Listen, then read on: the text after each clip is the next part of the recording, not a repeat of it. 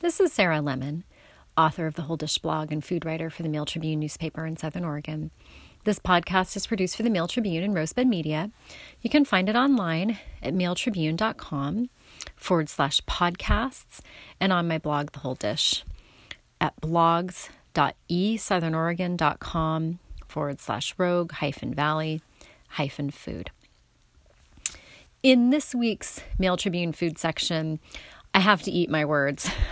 Nine years after blogging about how I would never grocery shop once a month. Couldn't even conceive of it. A reader had contacted me with this plan that she had. She was eager to share with other readers, and it was prompted by, I think, a woman in her church who had been doing this for some time, grocery shopping once a month, that is.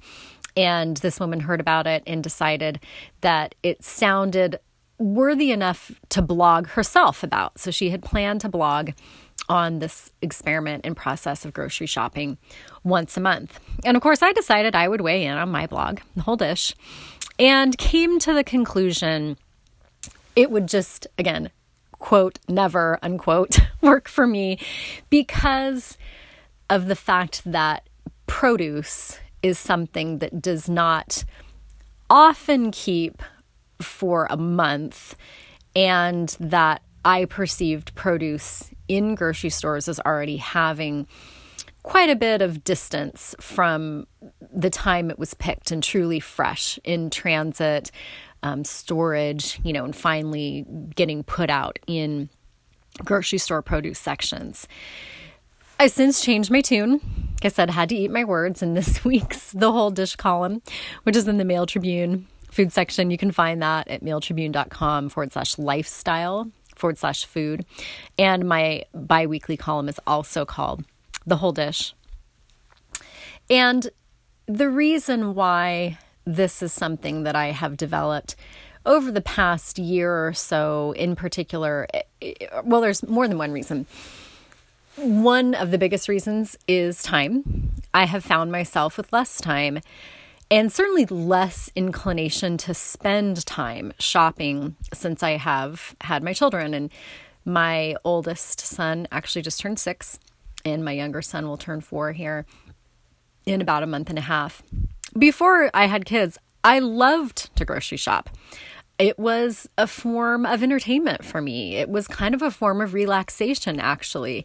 And um, you know it's it's been a while since i have viewed it that way. Definitely when i'm without my kids it can be a little bit more laid back but i'm often trying to squeeze it in while i'm running errands before picking them up from school and every parent of children who just has a ton of things on their schedule kids activities on the weekends after school just knows how grocery shopping can really take a back burner seat. And it, it just it, it's one of those things that is almost approached with something like dread.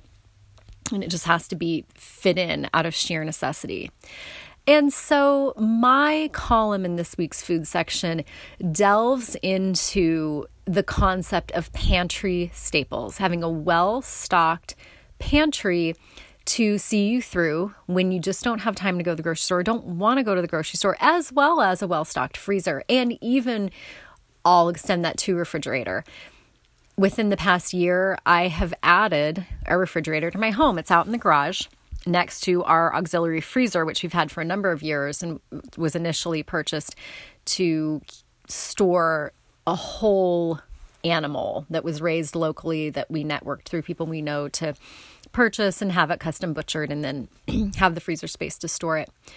Alongside that is now a refrigerator that was actually cast off from my mother in law who got a new appliance. And rather than you know try to deal with selling hers or whatever we just told her that we would take it and we keep it in our garage. And it, it really does come in handy when we have large items that really don't fit all that well in a refrigerator just full of day to day stuff around the holidays in particular, but also for longer term storage of things as they are seasonally appropriate. And I really, really see the benefit of that over the winter, kind of just coming out of that season when almost all the fruits and vegetables you're going to buy that are quote unquote seasonally fresh, at least in the northern hemisphere, are long keepers. Things like root vegetables, the cabbage family of vegetables, certainly apples, pears, citrus fruit, all that stuff that really is intended to keep over the long haul and does just fine in the refrigerator for a month. That definitely helps to liberate me from grocery shopping. The other thing that I really press into my service is my freezer. Anytime I see an item that is just on too good of a sale to pass up, and I know it will freeze well, I just snap it up, stash it away. Now, granted, I have a finite amount of space, and sometimes if I don't encounter great sales on bacon or organic chicken for several weeks, we're, we're really kind of digging down into our freezer stores, so to speak, making use of some of those very last items. But that needs to be done, obviously, every so often. So you're not like hoarding food and keeping it on hand forever. Because, of course, the lifespan on most frozen items is about six months. And definitely, to be at their best, need to be eaten within a few months. So, those have been a major, major development in my approach to cooking that have made the biggest difference in just my day to day function in the kitchen. That and keeping a seasonal garden. Those two things have done more to inform my cooking over the past decade than just about anything else. And having a good handle on pantry staples can make this idea of grocery shopping once a month work and work really well or be sort of an exercise in frustration and deprivation. And no one wants that. I mean, the idea is that you're saving yourself time. You get to spend that time in the comfort of your own home, and you still want to be eating decent meals that appeal to your family. So, my column in this week's food section, The Whole Dish, included a list of pantry staples. They're called Pantry Basics. This is a list that the Ashland Food Co op devised years ago to go with its co op basics pricing program. And its co op basics cooking classes. I've posted this list to my blog, and it's one of my favorites simply because it's similar to how I like to cook. And of course, everyone's pantry looks a little bit different, but this is primarily a whole foods based list of staples. They are things that can be purchased from your grocery store's bulk bins preferably rather than in a bunch of excess packaging.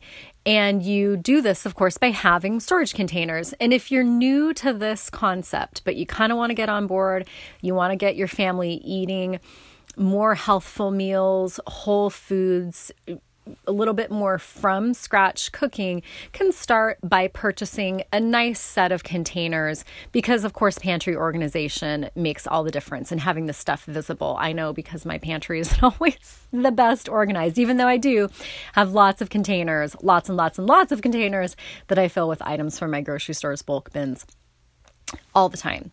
The other way to go about this is to view it as well with some flexibility. It's not a be all and end all list. There's a lot of room for flexibility in here for your family's tastes and just trying new foods to determine if you like them. Trying not every single unfamiliar whole grain out there, but one at a time or if you're unaccustomed to eating lentils, starting with one variety and maybe then branching out into more if they work for your, your family and your cooking style. And I'm going to give a few ideas for swaps and how to expand this right now that I didn't put in my column just kind of for lack of space and because it's it's a little bit more enjoyable as a talking point in this format for the podcast. So, to start, Again, this is a list of pantry basics. It was devised by Ashland Food Co op and it's been posted to my blog, The Whole Dish. There are items on here that are not shelf stable, that they belong in your refrigerator, but they're still considered things in the pantry. There's also baking items on here everyone is likely to have on hand flour, baking powder, baking soda, salt, sugar, that kind of thing. I'm not going to really go into that. And of course, we've already acknowledged that meat, poultry, and seafood you can keep in your freezer for at least a month. It's a great way to buy on sale items and have them on hand for when you want to use them rather than going to the grocery store every time with the need to purchase some kind of meat for your family, even if it's maybe a little bit beyond what you want to pay that particular week. Wait until it's on sale. Eggs, of course, are also on this list. And I'll just give another plug for eggs. My last column, the whole dish, was about eggs and truly farm fresh springtime eggs. And I acknowledged in that column that they will keep for a good month in the refrigerator. Eggs are great keepers, they're so affordable. They are so quick to cook and really, really deserve to be kind of right at the top of the list there of pantry staples. But starting with some of the shelf stable items, rice being one of the first ones, white or brown. And of course, there's more varieties within that genre that you can experiment with. Rice, of course, a great pantry staple for lots of reasons, not least because if you have leftover vegetables from another meal, you have maybe a little bit of leftover meat or just some a small amount, you can very easily make a pot of rice and repurpose those leftovers into a stir fry. And this is the cooking from the pantry with what you have on hand concept. But experiment with that. There's jasmine rice, there's basmati rice, there's brown basmati rice, there's Calrose rice, there's short grain and long grain. Just try out different kinds if you're not well versed in all the varieties of rice out there to figure out what works for you. But buy one at a time. You don't need a container for each type that's out there, and you don't need to fill your pantry with more than one type of rice at a time it's preferable in any case to buy a smaller quantity from the bulk bin and replenish it as needed. And then your foods are always fresh. Oats are another one that are very handy to have on hand in baking and as a cereal item. But another item that a lot of people aren't aware of is rolled barley, very similar to oats. And it's something that you could experiment with making into muesli, which I really enjoy, with some nuts and some seeds and some fresh or dried fruit. So maybe, you know, buy rolled oats one week and have oatmeal or use it in, in other ways, baking breakfast bars perhaps. Maybe try rolled barley the the next month and again learn to make a recipe like muesli or learn to incorporate that another way. Quinoa, of course, is a darling of Whole Foods enthusiasts everywhere. And I did say in my column, I actually prefer millet. And millet is a lot less familiar to Americans. It's actually most commonly grown as a component of birdseed, which is a shame because it has a very high amino acid profile, as does quinoa. Very, very close. I mean, if you are want a high protein grain, millet is is just about as good a choice from everything that I've read and it's about half the price of quinoa. The texture is a little different. Can experiment with that in your recipes, but I did say in my column, I love it as a substitute for couscous. If you eat couscous in any kind of dish, quinoa is great. It's a little bit more toothsome, it has a little bit more texture. Substitute, and again, it's a whole grain, whereas couscous is not. Couscous is a refined wheat product. So by choosing millet, you're adding a lot of great nutrition to your diet.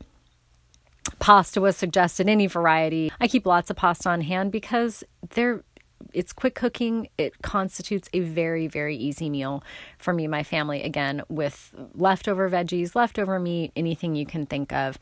It's kind of gotten a bad rap as far as low carb diets go, but I find it indispensable.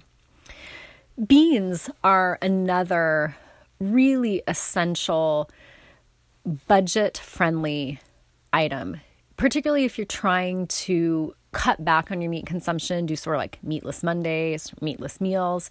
And of course, there's a whole gamut of beans. They're many, many times less expensive to purchase dried and to cook from scratch than to have canned. Granted, canned is the ultimate convenience, and I do keep canned beans on hand for nights when we just need something and I, I haven't planned well. They can easily be can popped open and made into a quick taco filling. But do keep some dried beans on hand. Again, maybe choose one and determine how you're going to incorporate it into your menus. If you're leaning more towards some Latin menus, of course, pinto and black beans are natural.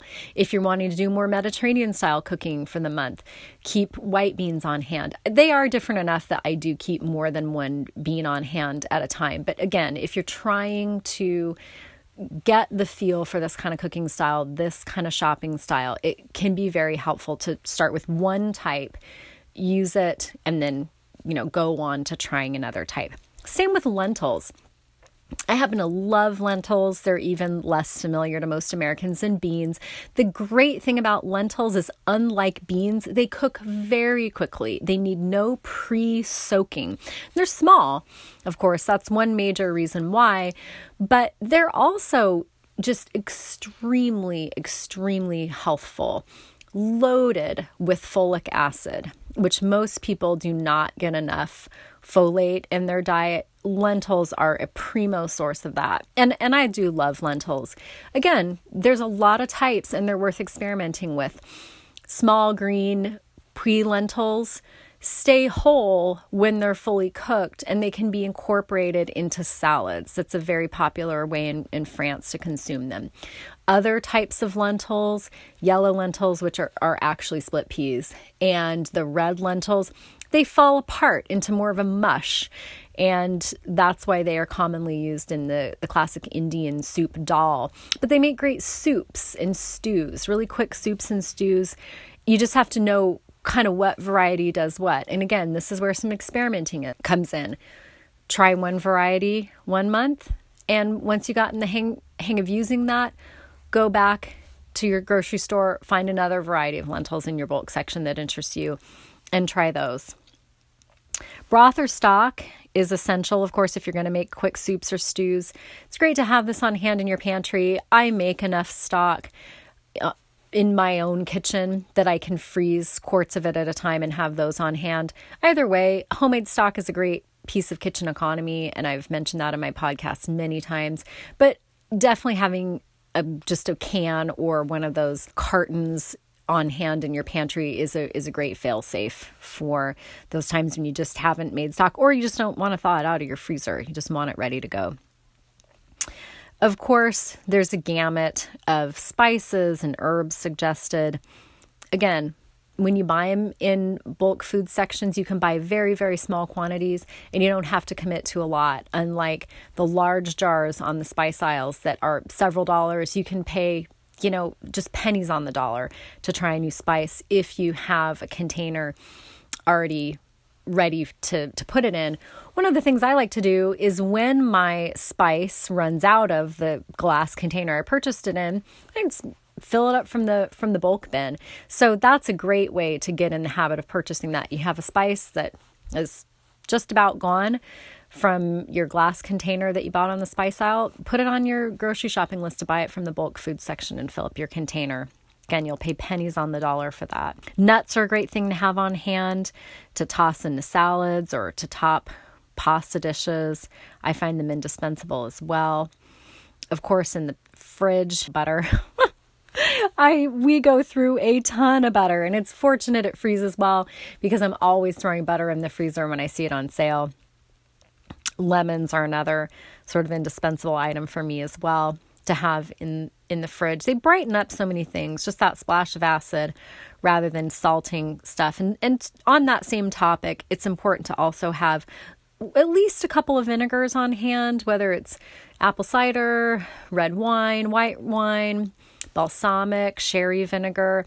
These really are worth buying in several types and keeping on hand and learning how to use them for your own homemade salad dressings. And again, just a splash of acid will brighten up just about any dish from a braised meat to a soup or a stew. With your vinegar, of course, you want to have olive oil, extra virgin olive oil, plus a neutral oil for times when you don't want that pronounced flavor and experiment again with with other good quality oils that can really lend a lot of flavor to homemade salad dressings or drizzled on a stir fry. Sesame oil for example is available in grocery stores bulk food sections. Also keep soy sauce or tamari sauce on hand for that alternative to salt. And again is another great ingredient in dressings and, and as a sauce. Peanut butter or almond butter is really helpful. I just made a quick peanut sauce for my kids last night with tamari sauce and, and peanut butter and just tossed their, their cooked rice noodles in it. They gobble it up. And also tomato products. People tend to overlook the importance of tomato products actually until they don't have them. and this happens to me a lot where I forget to buy pasta sauce. I did say in one of my columns how homemade pasta sauce is easy enough to make out of canned tomatoes or frozen and tomato paste. But there's so many recipes where tomato products really are kind of essential and if you don't have them, eh, the recipe just really isn't the same. So I always try to keep at least tomato paste on hand, which can be thinned out and augmented with some other ingredients, or a good quality canned whole tomato or crushed tomato. There's just really is no substitute for that in a lot of recipes. So, those are my thoughts on stocking a pantry, you can find the complete list, which includes uh, tortillas and sandwich bread as well, other things for really quick dishes in this week's column, The Whole Dish, in the Mail Tribune's food section. And you can find that at mailtribune.com forward slash lifestyle forward slash food. Thank you for listening to and reading The Whole Dish.